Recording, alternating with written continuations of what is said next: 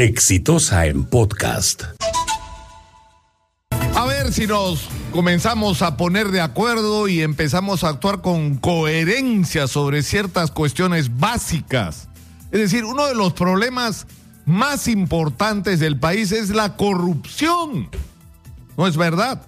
Y esta corrupción ha tenido como una de sus principales fuentes la obra pública, es decir, el otorgamiento de contratos y concesiones para la realización de obras como carreteras, puentes, infraestructura, ¿no es verdad?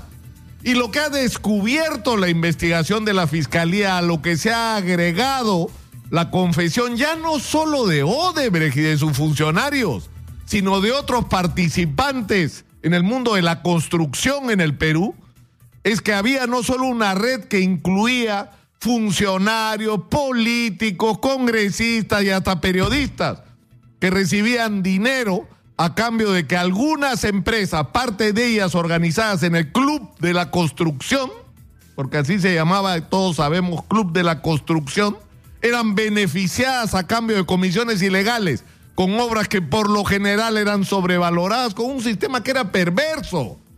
Es decir, ya se sabía quién iba a ganar y ya se sabía que no importaba el precio porque después lo ibas a subir a través de adendas.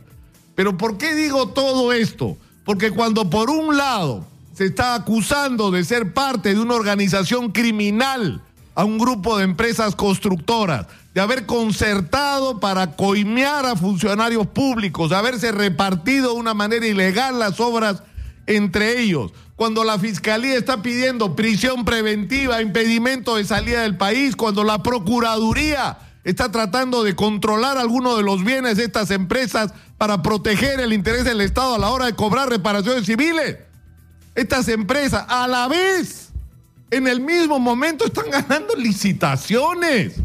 Es decir, discúlpenme, para participar en una licitación tienes que acreditar experiencia, determinado número de ingenieros, equipamiento, calificación, pero sospechoso de corrupción sí puede ser, hermanito, adelante, pasa nomás, con todo gusto, bienvenido. No es coherente, no es sensato. Es decir, si hay empresas que están involucradas en el nivel que están involucradas, por favor.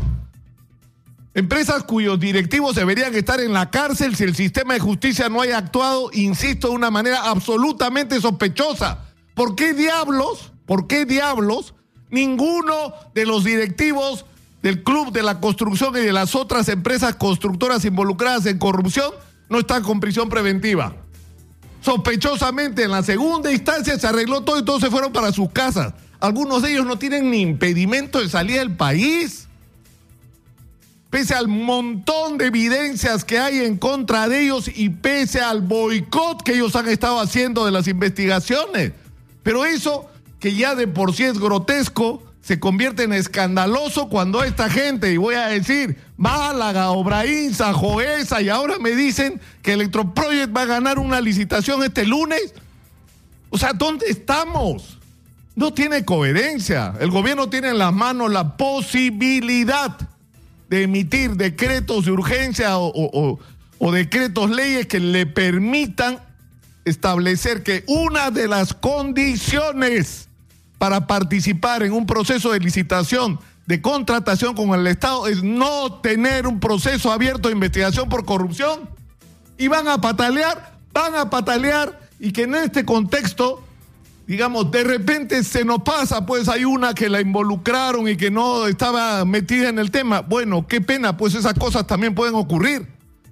Pero los ciudadanos tenemos derecho a exigir que el gobierno proteja nuestros intereses, porque hay una cosa final para entender todo esto.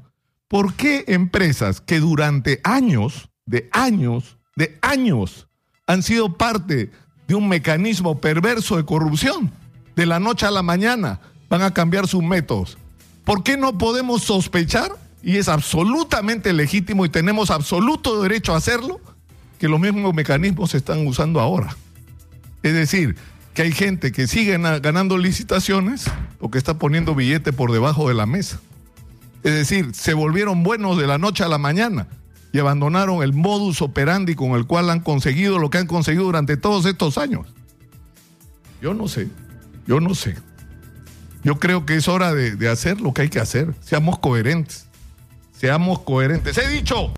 Este fue un podcast de Exitosa.